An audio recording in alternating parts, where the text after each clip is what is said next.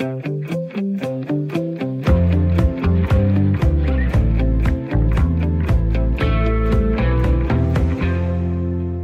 en måneds tid før sommerferien går i gang, og masser af fly skal på vingerne, ser det temmelig skidt ud for flyselskabet SAS. Pengene fosser ud af kassen, gælden er milliard stor, og medarbejderne er sure, fordi de mener, at ledelsen løber fra aftalerne. Og så er der kunderne. For nylig delte komikeren og radioverden Frederik Silius Jørgensen sin rejseoplevelse med, hvad han beskriver som ufattelig dårlig kundeservice. Den sag røg vidt og bredt ud og resulterede i en stor undskyldning fra SAS. Og derudover er tusindvis af flyvninger hen over sommeren aflyst. Så spørgsmålet er, hvordan SAS kommer på benene igen, og om det gamle flyselskab simpelthen trænger til at blive gentænkt. Det tager vi op her i Erhvervsmagasinet Selskabet på Radio 4. I studiet er vores faste erhvervskommentator Jens Christian Hansen, og jeg hedder Stine Lynghardt. Hej Jens Christian. Hej. Jeg havde faktisk booket en rejse med SAS, men øh, afgangen blev flyttet, og derfor endte jeg med at afbestille billetterne igen. Skal jeg være glad for det? Ja, du skal ikke skræmme nogen, men altså øh, SAS står altså i, hvad hedder sådan noget, vansehalsen eller sådan noget. De er ude i en krise, som vi kan se, nu har jeg fuldt SAS i hvert fald de sidste 20 år, og de har jo været i krise konstant, men de står simpelthen i en krise nu, som gør, at det er, øh, altså jeg mener, at det er godt nok sidste, det sidste, det sidste skud i bøssen. Jeg tror dog ikke, at staten, som jo er stor aktionær, øh, vi kan lige vende tilbage til det lidt senere, øh, Øh, vil tillade, at øh, det går konkurs, og en hel masse kunder mister penge. Det tror jeg ikke på. Men, og det skal vi snakke om lidt senere, der skal nogle nye penge til, der skal nye tanker til, der skal en rekonstruktion til, der skal gæld afskrives. Vi skal have et helt nyt øh, SAS. Men kan man som kunde være bekymret for, at, at der er noget uro, der fortsætter hen over sommeren? Altså om vi kan risikere nogle strejker, eller hvad ved jeg? Ja, det kan man da godt. Altså det er jo sådan et psykologisk spil, det kører. Hvis nu vi siger, at medarbejdergrupperne, de er jo ret stærke i, i SAS. Tidligere var det kabinepersonale, og nu er det jo i den grad piloterne. De vellønnede piloter, skal jeg måske sige.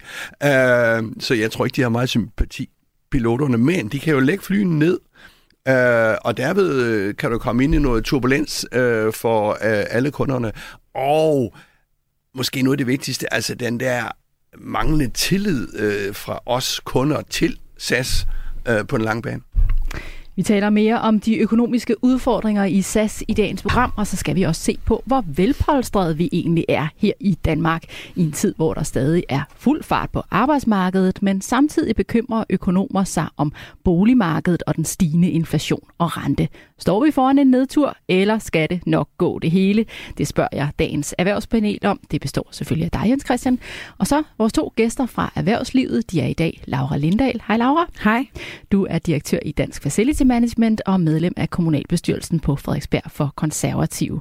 Og ved siden af dig står Joachim Sperling. Hej Joachim. Hej Stine. Du er direktør i Erhvervslivets tænketank Axel Future. Velkommen til selskabet. Og først skal vi have et overblik over, hvad der rører sig i erhvervslivet for tiden. Jens Christian, hvilke erhvervsnyheder har du særligt fulgt med i den seneste uges tid?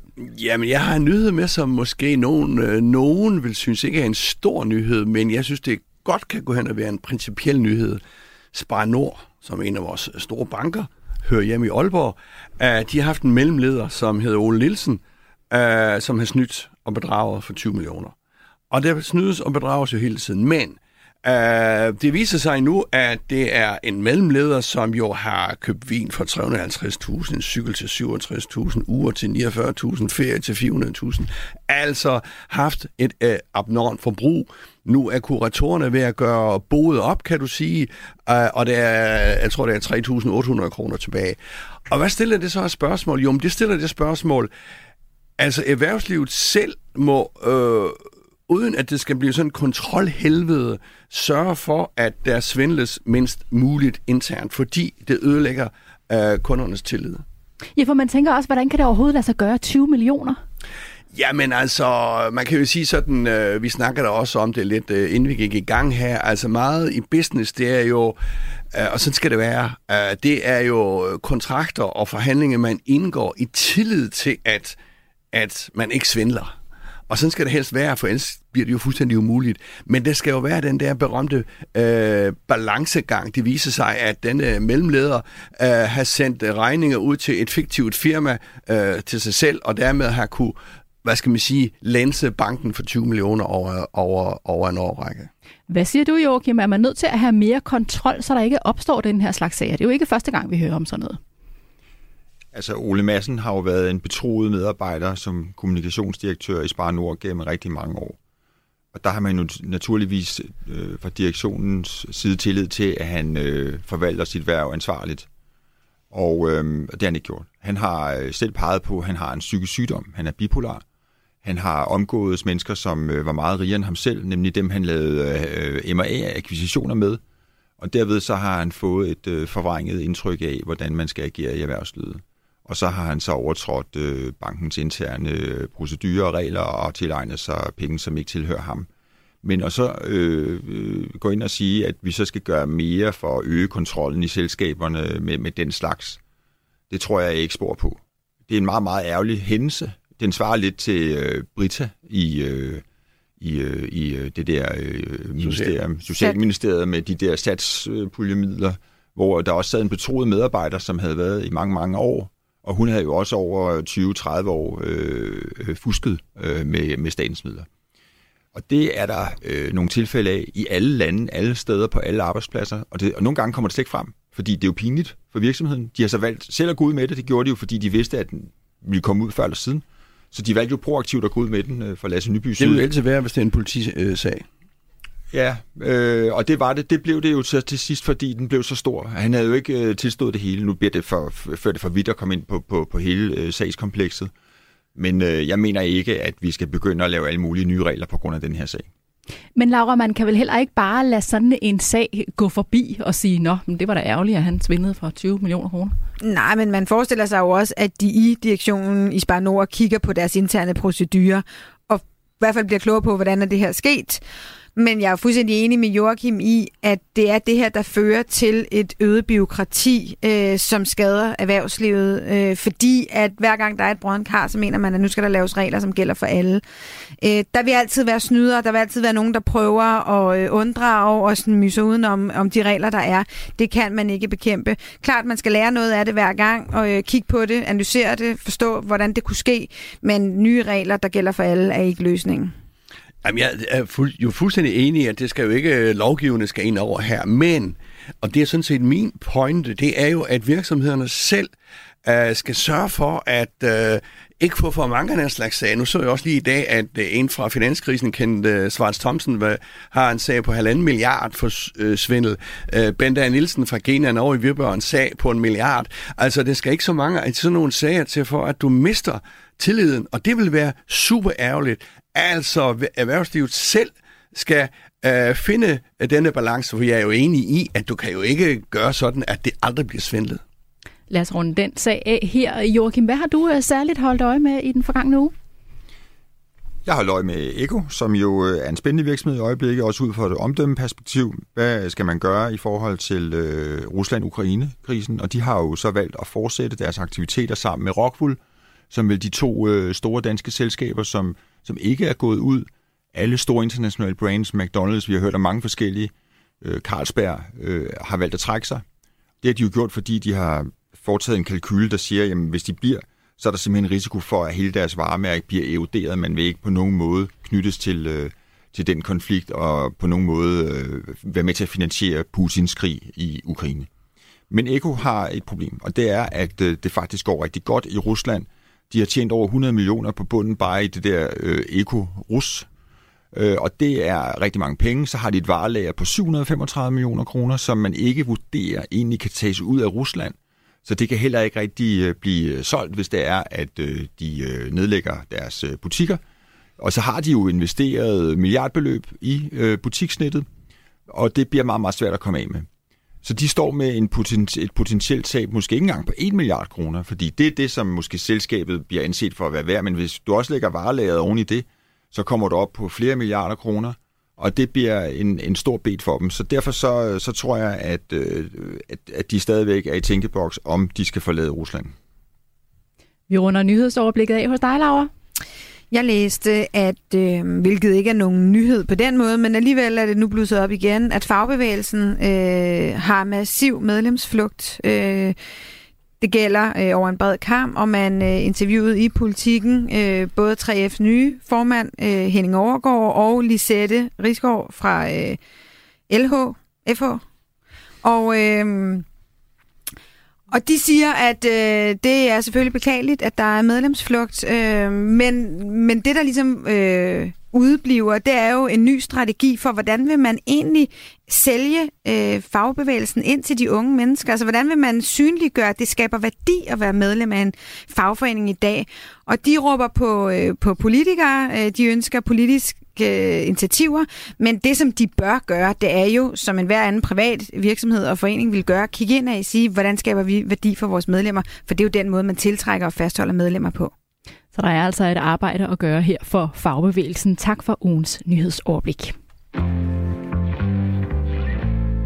Vi er i fuld gang med ugens erhvervsnyheder her i selskabet på Radio 4. Tak fordi du lytter med. I studiet i dag er vores faste erhvervskommentator Jens Christian Hansen, Laura Lindahl, der er konservativ politiker og direktør i Dansk Facility Management, og Joachim Sperling, som er direktør i Axel Future, og jeg hedder Stine Lynghardt.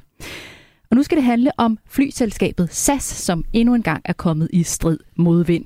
Efter et par hårde coronaår for flybranchen ser det skidt ud med økonomien, så der er både brug for at spare og hente nye penge ind i SAS, og vi taler altså milliarder af kroner her.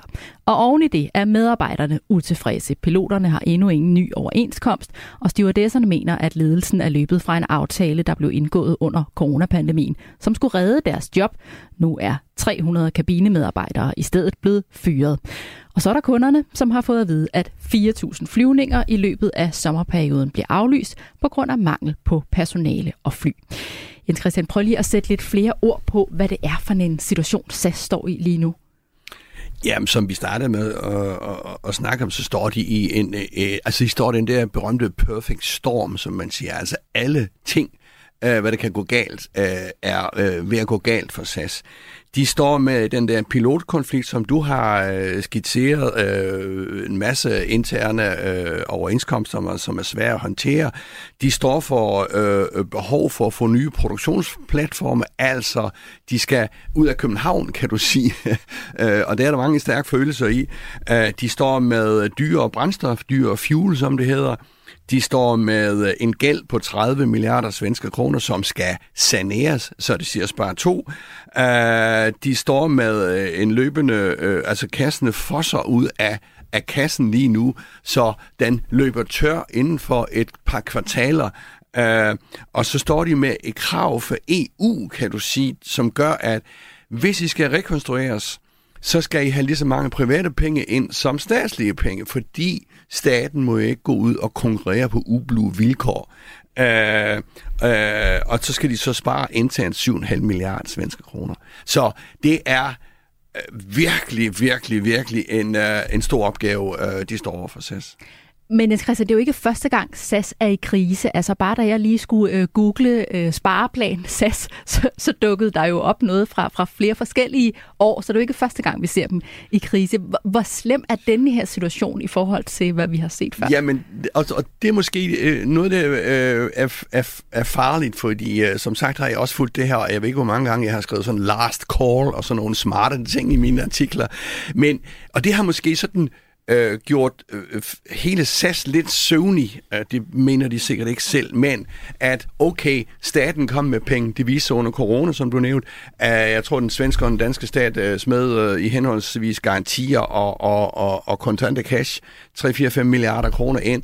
Så tanken er måske, at Nå, jamen altså, i sidste ombæring, så kommer staterne og redder os. Og det øh, kan da godt ske, de gør det, men øh, jeg synes bare, det er nu, der skal en kæmpe rekonstruktion til. Måske ved en domstol, altså det vil sige, så er vi over i en betalingsdansning. Øh, og det står vi altså ikke langt fra. Men det virker lidt som om, at alle er sure på SAS lige nu. Altså kunderne er sure, piloterne er sure, stewardesserne er sure. Men alligevel ved jeg jo, Jens Christian, at du faktisk har stor kærlighed til SAS. Hvorfor ja. er det, du synes, SAS er vigtig? Ja, men det øh, ved jeg ikke rigtigt. Nu har jeg boet i USA i, i tre år, når jeg så skulle hjem øh, en gang om året der, så kunne jeg sætte mig i Newark i øh, New Jersey i et SAS-fly og så er man sådan halvvejs hjemme. uh, og de snakkede dansk og sådan noget der. Det var lidt, det var lidt, uh, det var lidt sjovt. Og jeg synes også, hvis jeg skal se sådan uh, uh, nordisk på det, at det er vigtigt, at vi har et flyselskab, fordi de står for omkring 30 procent af, af flyvningerne i Københavns Lufthavn. Og hvis du piller uh, et stort luftfartsselskab ud, Øh, så øh, er risikoen for, at du ikke har den der internationale hop, og det vil sige, at du har ikke direkte flyvninger til København for så mange steder. Så der, derfor bliver vi en lille, vi risikerer at blive en lille regional, øh, lidt ligegyldig lufthavn. Lad os tale lidt mere her om øh, værdien af SAS for Joachim. Jeg ved jo, at I i Axel Future har en analyse på vej om SAS, som er delvis statsejet. Hvad er værdien af at have et selskab som SAS for det danske samfund? Jamen, som Jens Christian siger, er værdien jo, at du har en, øh, en dansk operatør, som flyver på, på de store øh, linjer, og som gør, at øh, folk ikke skal mellemlande alle mulige steder for at komme øh, bestemte steder hen, navnlig på øh, langdistanceflyvningerne. Du kan flyve direkte til Tokyo og øh, sikkert også andre øh, lange destinationer. Og det, øh, det har en anden værdi. På den anden side, så tæller jo det, at, at, øh, at man jo som du selv var inde på, har en situation, hvor alle er sure på SAS. Medarbejdere, staten er nok også irriteret over, igen skulle punge ud. Kunderne er lidt utilfredse. Øhm, selskabet er blevet prylet igennem de sidste 10-15 år, og har genereret øh, sådan akkumuleret underskud i milliardklassen. Og der er jo ikke udsigt til, at det ændrer sig. Fordi der er jo nogle presballer. Der kan for det første komme en pandemi mere, som så vil presse dem yderligere. Øh, de får stigende brændstofspriser, uanset hvad der sker, fordi øh, det der jo er med Fit for 55, som er EU-kommissionens bud på, hvordan vi skal være klimaneutrale, og dermed på vejen reducere med 55 procent i 2030, kommer til at betyde, at de skal betale langt mere i kvote øh, for, og, øh, for deres brændstof. Og brændstof udgør en meget, meget stor del af, af øh, omkostningerne ved at flyve. Så derfor så, så, så bliver de presset. Det gælder jo også de andre flyselskaber, men fordi SAS i forvejen er presset alle de andre ting, så kan det godt gå hen og gøre ondt. Og, og, og spørgsmålet er, om vi er nået dertil nu, hvor at, øh, at, at det gør for ondt, fordi nogen, en meget, meget vigtig kundegruppe, jeg ved ikke, om I kan huske 80'erne med Jan Carlson, der var det jo øh, The Businessman's øh, Airline. Og, øh, og forretningsfolk, de vil jo gerne betale mere for deres flybillet. De går ikke op i, om det koster 500 kroner, eller 1000 kroner, eller, eller 5000 kroner. Det gør de nok nu. Men fakta er bare, at hvis ikke du har forretningsfolk, og de holder jo teamsmøder i stedet for nu, det har de jo lært, de kan, så derfor så er øh, den langsigtede trend jo et fald i, i forretningsrejsen på måske 30 procent. Endda mere. Altså jeg ved i hvert fald for Novo Nordisk, som jeg kender lidt til, de har jo reduceret deres rejsebudget øh, svarende til en milliard kroner i, i, i sparede omkostninger. Det er altså ret meget, når du omsætter måske for 120-30 millioner. Milliarder selvfølgelig. Øhm, og, øh, og, og derfor så må man bare sige, det gør andre selskaber også så SAS er ekstremt presset. Der er jo sådan en legacy for SAS, det er jo alle de gamle medarbejdergrupper, de har jo stadig nogle rettigheder. Alle dem, der er ansat under de gamle kontrakter, det er derfor, de bliver sure. De ser, at deres rettigheder bliver taget fra dem, og så bliver de jo irriteret. Og, og problemet er jo det, at øh, hvis du så skal til at, at, at, at konkurrere på nogle nye vilkår, som, som man ser i de andre selskaber, så, så kan det simpelthen ikke lade sig gøre. Så derfor så begynder de at ansætte øh, offshore alle mulige steder, og så får de nogle forskellige medarbejdergrupper ind, og det kommer til at blive rigtig dårligt. Det vi skal undgå, det er jo, at det bliver sådan en game, hvor dårlige arbejdsbetingelser for medarbejdere bliver sådan en konkurrenceparameter. Det tror jeg, staten skal holde lidt øje med. Laura, hvad ser du som SAS' største problem eller udfordring? Jamen, der er ikke nogen tvivl om, at det, som Joachim er inde på med, at altså, det er jo en kombination af flere ting. Øhm, jeg er enig øh, med Christian i, at altså, vi er vokset op med, at SAS er øh, sådan Skandinaviens stolthed. Øh, og øh, der er ikke nogen, der ikke sådan, i virkeligheden på papiret ønsker SAS det allerbedste. Men det er også rigtigt, at vi står i en situation nu, som er ekstraordinær. Dels fordi SAS i mange år har været presset. Der kommer så en pandemi, der presser dem ekstra meget. Og øh, det, der har været deres kundesegment, altså kernemålgruppen, har reduceret deres rejseaktivitet på baggrund af, at vi nu kan holde møder på Teams. Så, så de er presset. Det, som jeg tror, der har været deres største udfordring, og også er det fremadrettet, det er, at de har haft spareplaner i mange år. Men de har sådan set, mens de har sparet, har de også skræmt de bedste kunder væk ved dårlig service. For man kan sådan set godt komme rigtig, rigtig langt med spareplaner, reducere sine omkostninger, øh, strømligne sin forretning, hvis man bare holder fast i at behandle kunderne godt, så de bliver ved med at komme tilbage. Og det er det, der også er et problem for SAS, det er, at det har man faktisk ikke gjort. Man har ikke haft den høje service, man har ikke haft en ekstraordinær høj service. Og så har man oplevet øh, flyselskaber som Norwegian, der kommer ind, der øh, bare standard har wifi i flyene, noget som appellerer ekstremt meget til børnefamilier, der skal på ferie, hvor at, øh, der er iPads og alt muligt til ungerne. Så, og også de forretningsrejsende, som bare har haft nemt ved at tage iPads og computer med ind i flyet. Så de har rigtig mange svære betingelser, og derfor er det jo også svært at se, hvad er vejen ud af det her, fordi det er ikke bare et sted, man skal ind og fikse. Det er, det er komplekst, øh, og derfor ser det også svært ud. Men hvad er det så, der skal til, hvis du skal prøve at sætte nogle ord på? Er det en, en gennemgribende forandring eller af SAS, eller hvad skal der til for at komme på ret, ret køl igen?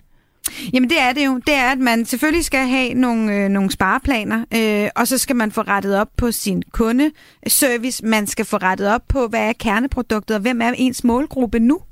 Øh, fordi målgruppen er ændret, og man er nødt til at se, at der har været et fald i det, der har været ens kernemålgruppe. Så man er jo nødt til at finde ud af, hvad er vores value proposition som, som, som produkt, og, øh, og skal vi også appellere til andre. Og så i forhold til det her med, at vi i Norden har brug for øh, et SAS, altså det der jo også er sket med Københavns Lufthavn over mange, de sidste mange år, er jo også, at det er blevet en af verdens bedste lufthavne. Så jeg er heller ikke sikker på, at der er rigtig mange, der gerne vil mellemlande netop i Københavns Lufthavn, fordi den er ekstremt eksklusiv. Den er lækker med butikkerne, den er lækker at være i, og derfor kan det også godt være, at vi slet ikke har et behov for at statsstøtte et flyselskab, fordi der faktisk er mange, der gerne vil runde København, øhm, fordi det er en lækker lufthavn. Jeg skal bare lige kort høre, så skal du nok få ordet, Jens Christian. Hvem tænker du skal være SAS' målgruppe? Det ved jeg ikke. Øh, der er mange bud, øh, men, øh, men det er klart, at det, der har været deres kære målgruppe, og, og, og dem, de har henvendt sig til, øh, der er de presset. Jens Christian? Ja, altså, øh, først lige en ting, jeg er helt uenig i med, med Laura i. Altså, jeg tror ikke, du får folk til mellemlandet sted for at kunne shoppe. Altså, det tror jeg simpelthen ikke på. Så vidt så godt. Men øh, ellers meget enige, de skal jo, øh, øh, hvad skal man sige, øh, fintune deres øh, målgruppe ambitioner. Øh, og øh, jeg kan måske supplere lidt med at sige, hvad er det hele, altså på tal, den talmæssige side, de har brug for. Altså jeg vil sige, de har måske brug for ny kapital på 10 milliarder, op mod 10 milliarder. Uh, og så skal de samtidig afskrive gæld og, og øh, leasing forpligtelse for, lad os sige, 15 milliarder. Uh, de skal have, men de må jo ikke blive så sårbare og så tynde, at Joachim var lidt inde på det. Altså, de skal jo også fremover være det grønne selskab, så du skal have råd til at investere i nye fly, øh, som kan flyve på nyt brændstof, og det koster en bundegård. Øh, fordi, og så er vi øh, nede ved, øh, ved, ved bundlinjen, hvem vil investere i SAS? Ja, for hvor ah. skal milliarderne komme fra? Jamen altså, jeg tror jo på, nu nævner vi uh, Mærsk, uh, Novo, Augustinus, uh, som ejer Tivoli og sådan noget. Altså, der er mange, der har interesse i, at du kan få direkte forbindelse til København. Novo, forskerne, store, øh, øh, hvad hedder det, øh, aftaler. Og jeg tror ikke på, at alt går over på Teams. Så så øh, øh, de har store interesser i at smide øh, måske en halv milliard øh, hver især, og så skal staten jo komme med penge. Altså, den ligger lige præcis nu hos øh, Nikolaj, øh, øh, Nikolaj Vammen, øh, mere end hos, den, hos svenskerne, fordi vi har brug for, øh, at øh, hvis vi øh, beslutter det, vi har brug for SAS øh, her i København. Så det er Nikolaj Vammen, der sidder med nøglen, kan du sige. Og Joachim, hvad tænker du er det vigtigste for SAS at fokusere på for at lave en langsigtet holdbar løsning, og ikke bare en spareplan? Jamen, jeg tror ikke længere på SAS. Så jeg tror ikke på, at øh, staten skal skyde penge i det. Jeg tror, det, der kommer til at ske, er, at nu vil staten overveje det. De vil jo have meget svært ved at være dem, der lukker SAS. Men statens ejerandel er gået fra 15 til 22. Og det er jo fordi, at, at de har måttet udvande de andre aktionærer. Der er jo ikke nogen private aktionærer, der vil investere i det. Det gælder også Augustinus Fabrikker og andre. Det kunne så være, at Mærsk eller DSV kunne tænke sig det, men hvorfor skulle dog investere i et selskab, som ikke er konkurrencedygtigt? Det, er altså, der, det giver ingen mening. Tænker du, at SAS går konkurs? Ja. Jeg, jeg tænker ikke, at SAS har nogen fremtid i Danmark, desværre. Er du enig i det, Jens Christian? Ja, altså konkurs, det kan også være, de skal igen, men altså... Konkurs bliver det jo ikke, det bliver jo en, det bliver jo en kontrolleret afvikling. Du, du har Betalingsstandsning, altså vi så det med det, Norwegian for eksempel. Ja, ja. Nu nævnte Laura Norwegian. Uh, Norwegian er ikke en sund forretning. Aha. Det er en dødssyg forretning. De var igennem en betalingsstandsning at få gæld uh, væk, uh, og så videre, og så videre. Så uh, ja, altså lad os sige, det er 50-50, om de overlever, vil jeg sige. Det er højt sat. Men er man ikke nødt til at redde dem, Jens Christian? Bare helt kort. Jo, nødt til og nødt til. Altså, i sidste ende bliver det en politisk beslutning, det her. Men der skal være en uh, fornuftig investeringscase i den, kan du sige. Altså, hvad er SAS? Du har et fly, hvor der står SAS på, men det kunne være et hvilket som helst andet selskab. Vi følger med i, hvordan det går. I første omgang holder vi, holder vi øje med SAS regnskab for andet kvartal, som bliver offentliggjort på tirsdag.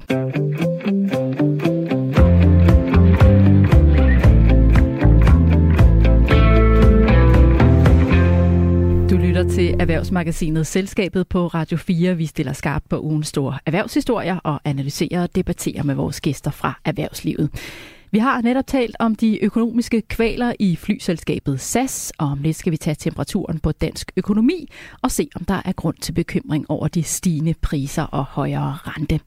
I panelet i dag sidder selskabets faste erhvervskommentator Jens Christian Hansen, Laura Lindahl, der er direktør i Dansk Facility Management og medlem af kommunalbestyrelsen på Frederiksberg for Konservative, og Joachim Sperling, som er direktør i Erhvervslivets tænketank Axel Future. Jeg selv hedder Stine Lynghardt. Og først er det quiz-tid. Vi skal se, hvor godt I har fulgt med i erhvervsnyhederne den seneste uge. Og vi spiller igen i dag gæsterne mod erhvervskommentatoren, så Laura og Joachim, I er på hold sammen, og I må gerne tale sammen, inden I svarer. Jens Christian, du er på egen hånd, men hvis jeg kender dig ret, så har du pløjet alle erhvervsnyheder igennem den seneste uge for at være i tip-top form til quizzen. Jeg er det ikke rigtigt? Det er et sjovt og... ansigtsudtryk, du Jamen, jeg har jo også været ude og nyde solen og, og, og, Ja, ja. og skulle Du øh, ser meget solbrændt ud også. dyrke sport, og jeg ved ikke alt hvad. Man kan jo godt lige tjekke mobilen imens. Jeg kan fortælle, at øh, stillingen lige nu samlet set er 6-4 til gæsterne, og vinderen er den, som har flest point, når vi frem, når frem til sommerferien. Nå, nu skal I høre. I dag skal I gætte historien bag et citat. Jeg læser et citat højt, og så skal I gætte, hvad historien handler om. Citatet, det lyder sådan her. Jeg må indrømme, at jeg først tænkte, åh nej, bliver det nu en hønsegård med en masse pigefnider og klikedannelser. Men den bekymring er der heldigvis gjort godt og grundigt til skamme. Det var citatet, men hvad er det mund for en historie, jeg fisker efter? Jeg kan godt lige give et lille hint. Det handler om uddannelse, og her er der altså en, som frygtede pigefnider, men det var der altså ingen grund til. Gør I jer nogen overvejelser? Det er nogle meget tomme blik, der er hele vejen rundt. Altså, jeg vil sige, det er en kvinde. Det er noget med kvinder. Ja, ja, ja men Ja. det er en kvinde, der har sagt det. Hvorfor det? Fordi øh, øh, hvis en mand siger sådan noget, så vil det virke plat. Det er plat. en kvinde vil sige, prøv nu at høre her, øh, der vil det virke lidt mere seriøst, vil jeg sige. Ja, så har du snævret feltet ind til omkring, hvad? 50 3 procent millioner af... mennesker. Ja, ja, ja, ja. Men øh, vi tænker jo lige, vi, vi, vi brainstormer. Skal I have et citat mere? Så kan det være, at I kommer lidt tættere på det. Det tror jeg. Godt, det lyder sådan her. Der er jo et parameter i XXX-arbejdet, der handler om at have fysisk styrke, hvor nogle af os kvinder er udfordret på grund af størrelse. Men fra min egen tid på gaden ved jeg, at kvinder ofte er bedre til at løse konflikter gennem dialog end mænd. Om det er fordi adrenalinet ruller hurtigere i årene hos mændene, skal jeg ikke kunne sige. Det var andet citat. Hvilken profession må det kan handle om? Det er altså noget med fysisk styrke, arbejde på gaden, konfliktløsning. Jamen, det er jo politiet. Uh, fordi uh, det, det er jeg er bare ikke lige klar over, om der er nogle specielle... Uh, altså, er der kommet mange flere kvinder ind i, på politiskolen eller sådan noget? Det, det, det har jeg ikke lige fulgt med i. Men de der tre år, så, det er jo politiet. Men der var jo noget med, at det var noget kvinderelateret inden for politiet. Det, det, det har jeg slet ikke hørt om. Så jeg er lidt men uh, Jens Christian er inde på noget her. Jeg vil sige, tampen den uh, brænder gevaldigt. Nu skal I høre, hvad det handler om. Historien handler om, at der for første gang dimitterer en klasse fra politiskolen i Brøndby, hvor der er flest kvinder i klassen. Det er faktisk lige præcis i dag, de dimitterer, og i den pågældende klasse er 12 ud af de 22 studerende kvinder. Det er altså politiskolehistorie, der bliver skrevet i dag. Citaterne kom fra klasselærer Grete Bak pedersen der har været underviser i 22 år, og hun har aldrig før oplevet, at kvinderne udgjorde over halvdelen af de studerende i en klasse, fortæller hun til Fagbladet Dansk Politi. Og historien er også bragt i flere medier. Hvad siger I til det? Jamen altså, jeg havde slet ikke noget bud, og jeg ville, ved også, at hvis jeg havde set overskriften på det der, så ville jeg have bladet videre. Det var ikke en historie, jeg ville have stoppet op med, fordi jeg er helt ligeglad med, hvilket køn de betjente, vi uddanner, har. Så det, det vil jeg slet ikke have stusset ved, selvom at det er politihistorie. Der er Men flere. hvad med ligestillingen, Laura? Ja, men det har ikke noget med ligestilling for mig at gøre. Jamen, det er jo, hvad skal man sige, historisk, fordi at, altså man kan jo godt øh, hvad skal man sige, beskrive øh, nogle ændringer i historien. Altså, Nå, det er for- det er ja. ligesom jord- og betonarbejde, eller hvad skal man sige, fysisk øh, meget, meget, meget tungt. Altså, det er stadigvæk mænd. Men øh, på flere og flere områder, fordi man kan bruge teknologien og 117 andre ting, jamen så er det jo, at vi bliver mere og mere lige. Altså, jeg, jeg, jeg synes, det er en rigtig god historie. Du har stoppet op og havde læst den. Ja, det har jeg. Og det er godt. Det er faktisk lidt en tilfældighed, at lige præcis den her klasse har en overvægt af kvinder. Men der er faktisk en tendens at spore. For hvis man ser generelt på optaget på basisuddannelsen til politibetjent, så er der faktisk kommet flere kvinder til de seneste år. I 2018 udgjorde kvinderne 24,4 procent af det samlede optag, og frem til 2021 er andelen vokset til 31,2 procent. Hvad siger du, Joachim? Havde du klikket på nyheden? Mm, nej, jeg synes sådan noget med, med køn og uddannelse er meget interessant, og jeg synes, det er fint, hvis vi får nogle flere erhverv, hvor der er en ligelig kønsfordeling, fordi et af de store problemer, der er i den offentlige sektor, det er, at der er 80% kvinder, og der er nogle fag, øh, navnlig inden for sundhedssektoren, men også inden for den pædagogiske sektor, som er totalt kvindedomineret. Og øh, det betyder så også, at der mangler kvinder i det private erhvervsliv, fordi hvis der er mange kvinder i den offentlige sektor, så er der jo altså nogle færre tag i den private sektor, og vi har jo brug for flere kvinder i den private sektor generelt, men også på de ledende positioner. Og øh, hvis man skal ændre på det, så bliver man nødt til at få ændret på balancen, både i den offentlige sektor og i den private sektor. Så på den måde synes jeg, det var en god historie. Og men måske lidt på kanten af, hvad jeg normalt betragter som en erhvervsnyhed. Det er da et værd at være politibetjent. Det er rigtigt. Øhm, klasselæreren fortæller, at kønsbalancen i klassen har haft en positiv indvirkning. Der er for eksempel lagt en dæmper på den ellers lidt hårde tone, der kan være indbyrdes i politiet, ligesom kvindernes arbejdsomhed og sans for struktur har smittet af på hele klassen, siger hun. Jeg ved ikke, om arbejdsomhed og struktur er noget særligt for kvinder, når man ser generelt på det. Men hvad tænker du, Jens Christian, at en mere lige kønsfordeling kan bidrage med til et fag som politifaget? Jamen, det er måske det, du nævnte, øh, konfliktløsning. Altså, øh, jeg synes, det er mange, mange, mange, mange svære job derude. Jeg synes, jeg hælder det din lette job her i, i, i tilværelsen, fordi tænk at være politibetjent, altså at gå på gaden, at være til demonstrationer og blive spyttet på og blive råbt ad og, og, og så videre og så videre. Så jeg har meget stor øh, sympati øh, for, øh, for politiet. Jeg tror, det er et svært arbejde. Det er jo et lavbetalt arbejde.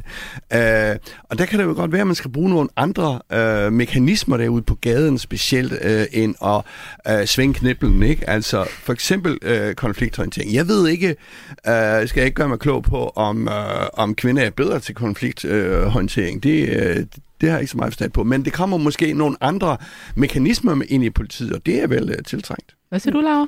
Altså det, jeg synes, der er det vigtige, det er, at de kvinder, der går ind i klassisk mandsdominerede fag, at de øh, går ud og fortæller om det til, øh, til dem, de møder på deres vej, for at være rollemodeller. Fordi jeg tror faktisk, det er det, man kan, der kan rykke rigtig meget. Jeg tror, der kan sidde piger, der møder en kvindelig politibetjent og tænker, Nå, hvordan, hvad tænkte du om, at du ikke er lige så stærk, eller at du ikke er lige så hurtig, eller at man så får nogle nuancer på, der kan inspirere andre til at gå den vej. Øh, og det er jo den vej, jeg synes, der kunne være der er den sundeste vej, det er, at vi, vi lader os inspirere, og at, øh, at der sidder nogle piger helt klart, som drømmer om at være politibetjente, eller i forsvaret, eller hvad det kunne være, sådan en mandsdomineret fag, og, og tør træde ind i det, fordi de kan se, det er der faktisk nogle andre kvinder, der også har gjort, og det kan man godt, selvom man er kvinde. Det var ugens quiz, og nu står der altså 6-5 til gæsterne. Du nærmer dig, Jens Christian. Der kommer lige øh, en arm i vejret herover. Og øh, skal vi så ikke også ønske et stort tillykke til de nyudklækkede politibetjente til lykke herfra?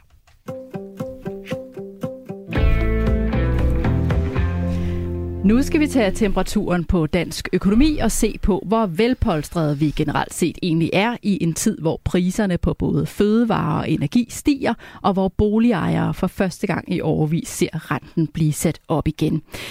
Der er flere økonomer, som begynder at råbe vagt i gevær og tale om risiko for recession, altså en økonomisk nedtur. Jens Christian, kan du lige prøve at tage os med op i helikopteren og lige prøve at fortælle lidt mere om, hvordan det her, alt det her nu hænger sammen med de stigende priser, stigende renter, faldende priser på boligmarkedet. Hvad er det lige, der påvirker hvad? Puh, jeg tror, du skulle have inviteret Nationalbank til at køre Lars Rode eller sådan en eller anden Ej, vi klog. har en, men der er mindst lige så klog her. men lad mig prøve. Jo, altså, hvad er, det? altså jeg vil lige tage øh, et skridt tilbage. Altså, i de sidste 10 år har man jo haft et, et gigantisk økonomisk eksperiment. Centralbanken i hele verden har pumpet penge ud og har holdt renterne ned, så vi har fået et, måske kan man sige, et lidt kunstigt øh, vækst. Øh, og hvad sker der til, når der kommer nogen bump? Og der har været rigtig mange bump. De starter jo i efteråret øh, 2021. Stor vækst i, øh, i øh, USA og Europa, og det vil så sige, at øh, priserne stiger. Så kommer det et bump mere. Øh, corona øh, og forsyningsproblemer, øh, som også er med til at presse priserne op. Så kom det et bump mere. Ukraine øh, som også var med til at presse priserne op. Så derfor ser vi nu en inflation, altså stigning i priserne på 7-10 procent. Og hvordan skal man holde en inflation i ave, kan du sige, fordi økonomer og øh, centralbanker vil gerne få det til at balancere nogenlunde. Jamen det kan man jo blandt andet gøre ved at hæve renten. Og hvem rammer en stigende rente? Det rammer boligejere. Man skal dog lige huske, at de her renter på 0 procent, uh, plus minus 0%, i de sidste øh, mange år er historiske. Selv de nuværende boligrenter på en 3-4% er lave. Så øh, bare for at sige det der, at, at, at der er sådan nogle balancer, øh, der ikke har været i, øh, i, ja, i balance i de sidste mange år. Og nu skal vi så ud af den situation. Øh, med en øh, uh, centralbanker, der hæver renten, der trækker penge ved hjem, fordi de skal have indfriet alle de lån, de smed ud i sin tid. En masse teknik i det. Uh, men det korte og lange, det er, at det øh, squeezer, uh, hvad hedder det hele, den uh, private økonomiske del. Ja, og vi mærker jo alle sammen de her stigende fødevarepriser, de stigende energipriser, men er det ligesom boligejerne, der, der kan ende i den sværeste situation? Det ved jeg ikke rigtigt. Altså, øh, det er jo vel alle os forbrugere. Altså, nu stiger priserne øh, på energi i hvert fald. Det har vi alle sammen oplevet 10, 20, 30, 100 procent nogle gange. Øh, så, så, så det er vel forbrugere over en bred kamp. Og spørgsmålet er jo, om vi forbrugere har råd til disse stigende forbrugspriser samtidig med at holde vores boliger. Fordi hvis vi ikke har råd til det hele, og renterne så stiger, jamen så er risikoen for et, et, bolig, et egentligt boligkrak. Og hvad er det ligesom, der kan gøre situationen værre eller bedre? Jamen, værre er jo, øh, og jeg glemte lige at nævne, at vi har jo et tæt, øh, hvad skal man sige, et, øh, et, øh, et arbejdsmarked, som er hot, hot, hot, ikke? Altså, der er stort set ikke nogen øh, at finde det ud. Jamen, værre eller bedre, altså, national, øh, centralbankerne, og det er jo ECB nede i Frankfurt og Fed i, øh, i, øh, i Washington, de skal jo finde den der balance, og det er del med svært, for det handler jo noget om vi forbrugere og vores forbrugerforventninger, fordi lige nu er forbrugerforventningen i bund. Og der er en vis energi i sådan nogle ting. Det vil så sige, uh, her ser vi nu sort på det, så vil vi ikke købe bolig. Jeg så den anden dag her, at, at nybyggede huse er faldet, øh, altså er styrtdykket simpelthen øh, antallet af nybyggede huse, fordi at man ikke har tillid til, øh, eller så stor tillid til, øh, til ens fremtidige økonomiske formåen. Skulle vi ikke lige prøve at høre, øh, om, øh, hø- høre nogle af danskerne, om de egentlig bekymrer sig om økonomien for tiden, og om det får dem til at passe på pengene? Vi har spurgt nogle stykker på gaden i København. Er du bekymret for, om vi er på vej mod dårligere tider rent økonomisk? Nej, jeg er ikke bekymret for det. Hvorfor ikke? Jeg kan da godt se, at priserne stiger, altså, men ej, sådan den store bekymring har jeg På vej, siger du? Are you kidding? Vi er da ikke på vej. Vi er der jo. Jeg får jo ikke mere løn, men alt stiger. Øh, ja, det vil jeg sige. at Det er en, en vis bekymring, vil jeg, vil jeg sige. Prisen på, på lejligheder går lidt ned, og dagligvarer bliver lidt dyrere. Er det noget, du mærker også på din egen pengepunkt, at, at du ændrer adfærd? Eller? Øh, ja, det er lidt, lidt vil jeg sige, ja. Ja, ja. Jeg er enlig forsørger, så jeg kan godt mærke, at det, at det trækker i budgettet. Jeg må nok indrømme, at jeg har begyndt at sige til min datter, at det har vi ikke råd til. Og jeg siger også til hende, er du klar over, hvad kød koster nu? Jamen altså generelt, når jeg handler, øh, og jeg shopper ikke så meget, som jeg har gjort, så jeg tænker virkelig over at spare, og jeg tænker over, om jeg skal tage bilen, eller om jeg skal gå eller cykle. Og... Så selvfølgelig mærker man det, fordi el og varme og sådan noget er jo stedigt også, men det er ikke mig, der har en stor bekymring. Der er i hvert fald bare nogle ting, som jeg vælger ikke at sige. Altså for eksempel, kom skal vi ikke gå ud og købe is, eller kom skal vi ikke tage på McDonald's. Jeg lader bare være med at sige det. Det er fuldstændig samme. Mm. Altså, det er blevet dyrere. Helt sikkert. Altså, jeg har lige købt øh, køber øko-hakket oksekød. Det plejer jeg at give 35 kroner for. Det koster 50 kroner nu. Altså, det er bare... Det er voldsomt. Mm. Helt vildt voldsomt. Det er klart, at det, at det, at det, vi, vi går dyrere tider i møde, men, øh, men, øh, men jeg, er ikke, jeg er ikke pessimist. Det er, det er jeg. Og så en helt anden ting forleden dag, så jeg en citronmåne, som plejer at koste 11 kroner. Ja. Den koster 19. Er det ikke sindssygt? Det er en jo, løgn. Jeg det er så... sådan en kage, man altid bare køber, ja. fordi den koster kun 11 kroner. Ja. Der er virkelig, virkelig sket noget. Altså helt vildt. Ja, citronmåner er altså en af de varer, som er blevet dyrere, og der er en vis bekymring og spore blandt dem, vi talte med her, og flere har altså allerede ændret adfærd og begyndt at spare og skrue ned for forbruget. Kan du godt forstå det, Joachim, at vi hører det fra danskerne her? Ja, det kan jeg godt forstå. Vi har så haft en, en meget lang periode, hvor at vi har haft øh, uh, mulighed for at øge vores forbrug. Så et eller andet tidspunkt måtte det jo stoppe. Det sker så ved de her eksterne chok, der er kommet, corona og så krigen i Ukraine. Hvis man skal se på det positive, jeg prøver altid at se, hvad der er godt. Øh, og det gode er jo, at danskerne jo rent faktisk godt kan betale for benzin til 15-16 kroner literen, og oksekød, der koster måske 50 kroner for, for hakkekød i stedet for 35. Og det gode ved det er jo, at det afspejler jo så, at, at vi faktisk godt kan betale det, det reelt set også burde koste, hvis man skulle tage hensyn til de klimaeffekter, som der er forbundet ved for eksempel at køre i en fossil bil eller spise alt for meget kød. Fordi vi kommer jo til at vende os til, at de priser skal op under alle omstændigheder, når vi begynder at indfase de grønne afgifter. Så skal den slags jo være dyrere. Og så kan man sige, ja, altså sådan en som mig, jeg har måske ikke nogen problemer med at betale for det der. Så selvfølgelig skal der tages nogle sociale hensyn. Og det har været meget, meget svært for regeringen. Altså fordi regeringen står i en pressesituation. Du har jo ikke rigtig nogen selvstændig øh, mulighed for at påvirke renten. Øh, hvis du begynder at øge, øh, hvad kan man sige, de offentlige udgifter til, til pensionister og andet, så vil du bare speede inflationen op. Så, øh, så det er meget, meget vanskeligt for regeringen virkelig at gøre noget ved det. Øhm, og så skal man så træde vandet. Og derfor, når der nærmer sig et valg, så vil regeringen få det meget store problem, at, øh, at vælgerne vil spørge, øh, hvor, blev, hvor blev det af, I havde lovet os? Altså, det var jer, der skulle holde hånd under os. Det gør I ikke. Og der kunne jeg godt være lidt nervøs for, at nogle politikere vil vælge og, og så sige, jamen, fordi det er vigtigt for os at blive genvalgt, så kommer vi også til at yde nogle, nogle kompensationer til nogle af de her vælgergrupper her. Og det skal man passe på med. Det siger økonomer hele vejen rundt. Så derfor så, så er jeg meget enig i, at man skal ikke understøtte inflationen, så den kommer til at udvikle sig, fordi inflation bliver først slem, hvis den år efter år bider sig fast.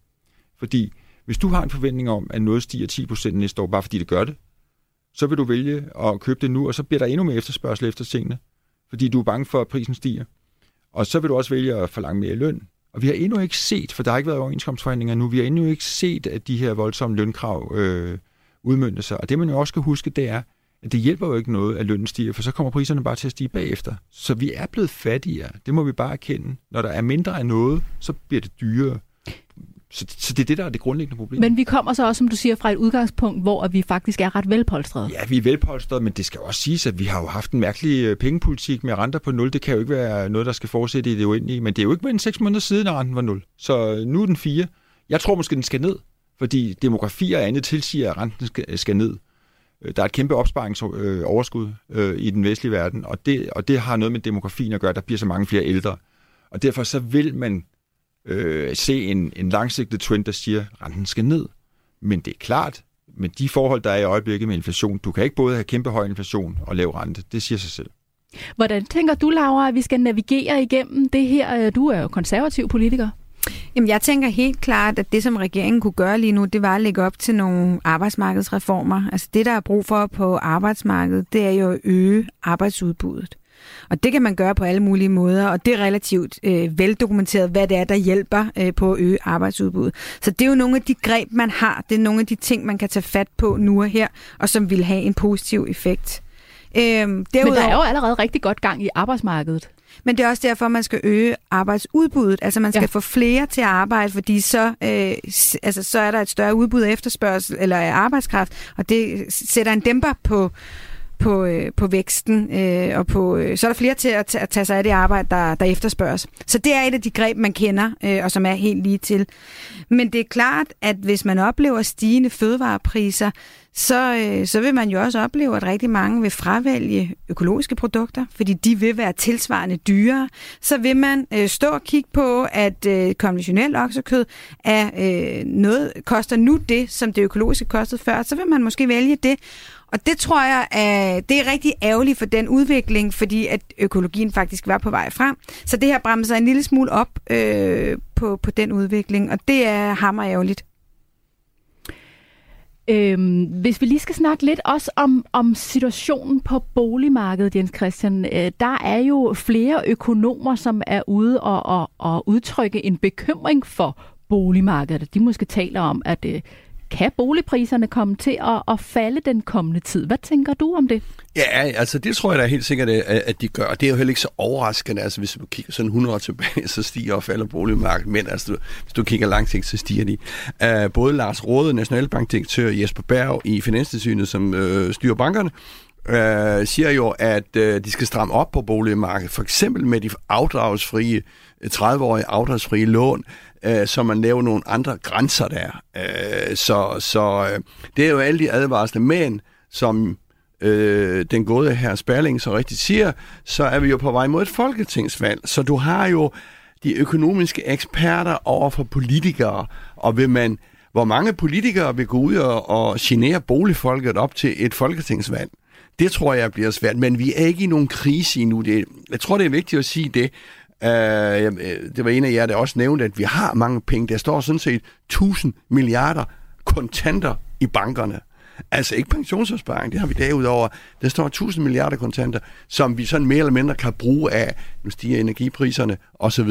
Hvis energipriserne falder her til efteråret, eller hen over sommeren, så vil inflationen øh, alt andet lige øh, øh, også falde, fordi det er energipriserne, der ligesom driver hele det der øh, værk. Så så der er ingen krise endnu, men man kan godt se ind i nogle øh, visse, visse øh, hvad skal man sige, problemer, og det er jo så øh, Nationalbanken og Finanstilsynet, hvem det er, deres opgave at advare, advare, advare. Og så kan vi jo også se nu, at øh, nu har man jo, altså det er jo de lange renter, øh, som har været stigende, og nu har man så skruet op for de, for de korte renter. Men hvis man kigger ud i Europa, så kan man også se, at nu begynder de lange renter at falde en lille smule igen. Så jeg er også enig i det, øh, Joachim siger, at, at man må forvente, at de, de, de lange renter, altså de, øh, de, de kommer ned på et eller andet lidt lavere niveau, end det vi ligger på nu. Formentlig ikke ned i 0, øh, men, men måske 2-2,5 procent. Øh, og så finder de sit leje der, hvilket vil være helt naturligt. Hvad er det for nogle boligejere, der kan komme i klemme af, at renten stiger? Jamen, det er jo øh, dem, som har været ude på markedet i det her hotte, hotte øh, 20 21, og ikke så nogen som øh, mig, og sikkert også øh, Joachim, som har været på boligmarkedet i 30-40 år. Fordi, ah, 40 år, så meget sagt. Ja. og du er ikke så gammel. Jeg købte min første bolig i 1978, så det, det, det er jo 100 år siden. Men det korte og lange, det er jo, altså hvis du øh, komme ind på boligmarkedet, når priserne er høje, med flekslån, øh, så øh, er det fare, fordi så skal du jo næste gang du skal refinansiere, så bliver det til en højere rente. Men omvendt har der jo været så restriktive krav om, øh, hvornår man må få et flekslån, så det må du jo kun, hvis du er nede på en 60% belåning, og det betyder jo, at der er luft til det. Så, så på den måde kan man sige, at vi står jo et helt andet sted nu, end vi stod, da boligboblen øh, bræst der i, i start nullerne. Det sagde de også i 7 og 8, der stod vi et helt andet sted. Men ja, men der er, jo strammet en... op, der er jo strammet op for bankerne. Altså, jeg er jo en af dem, som, øh, som også øh, lavede, købte for to år siden, og, øh, og man kan sige, hvis man skal bo i sit hus øh, i lang tid, så behøver man jo ikke at være nervøs. Altså, øh, det er klart, at hvis man står overfor øh, og har haft et usikkert lån, men det har de færreste, fordi der har, det er restriktivt at låne ja. fleksibelt og få afdragsfrihed. Det, har, det er i hvert fald sværere nu, end det var for 20 år siden. Altså, det er typisk, hvis, hvis renten stiger, og du mister dit arbejde, det er en giftig cocktail. Det er jo ikke noget, der sådan tyder på nu voldsomt i hvert fald. Joachim? Jamen altså, du skal jo, for at blive godkendt til et boligkøb, så skal du kunne betale som, som jeg husker det, 4% i rente og afdrag mm-hmm. på det lån. Og det vil sige, det er jo noget helt andet end et flekslån. Meget dyre. Og det var der mange, der var utilfredse med der for et par år siden. Hvorfor skal vi, øh, hvorfor skal vi kunne betale så meget? Men der kan man jo se, hvorfor. Det er jo nu, at øh, det så viser sig, hvorfor. Så derfor så tror jeg ikke, at det gør så meget, hvis boligpriserne eksempelvis falder med 20 procent. Fordi de er jo steget med 25 procent. Altså det kan jeg se på, hvor vi bor. Ikke?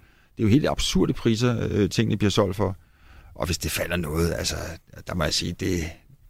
Ah, det er sådan psykologisk. Altså, hvis du er inde og køber en bolig til 5 millioner, og så et år efter, så er den 4 millioner værd, så er der noget psykologisk i det. Ja, Selvfølgelig kan du blive du skal, siddende du skal, du skal ikke der, men der er noget psykologisk i, fordi så sidder man derhjemme øh, til middagen og fortæller, at min bolig er er, er, altså det gør man typisk, min bolig er stedet så også så meget. Nu er det så faldet, hvis mm. det sker. Uh, så det kan godt være med til at presse den der forbrugerforventning uh, nedad. Hvad vil du holde særligt øje med den kommende tid, Jens Christian? Jamen, det er jo det, lige, vi snakker om her. Energipriserne, altså jeg mener jo, at energipriserne er roden til alt øh, godt, hvis man kan sige det sådan, at de skal ned af. Altså tænk, hvis vi fik løst bare noget af den der Ukraine-krig, øh, som jo, det er jo ikke den der er værst her i samfundet. På en lang bane er det jo klima og ulighed og hvad ved jeg, men på en korte bane er det altså den konflikt, vi skal have. Det er jo en krig, Altså, det er jo en krig, vi skal have på en eller anden måde løst, eller øh, øh, sænket, eller på en eller anden måde, så vi kommer ud af den der usikkerhed, og så tror jeg også, at energipriserne vil falde. Hvad vil du holde øje med, Laura? Jamen det er jo øh, selvfølgelig også det, og så renteniveauerne øh, er også interessante at holde, holde øje med. Og så nærmer vi os et folketingsvalg, øh, så det bliver også spændende at se netop, hvad er det for nogle politiske udspil, der kommer, hvad er det for nogle samtaler eller øh, politiske aftaler, der bliver lavet. Vi holder øje med udviklingen her i selskabet, men nu runder vi af for i dag. Vi er selvfølgelig tilbage samme tid og sted på næste onsdag. Tak til vores gæster, Laura Lindahl, konservativ politiker og direktør i Dansk Facility Management, og Joachim Sperling, direktør i Erhvervslivets Tænketank Axel Future, og selvfølgelig også dig, Jens Christian, vores faste erhvervskommentator. Programmet her var produceret af Beam Audio Agency for Radio 4. Tak fordi du lyttede med.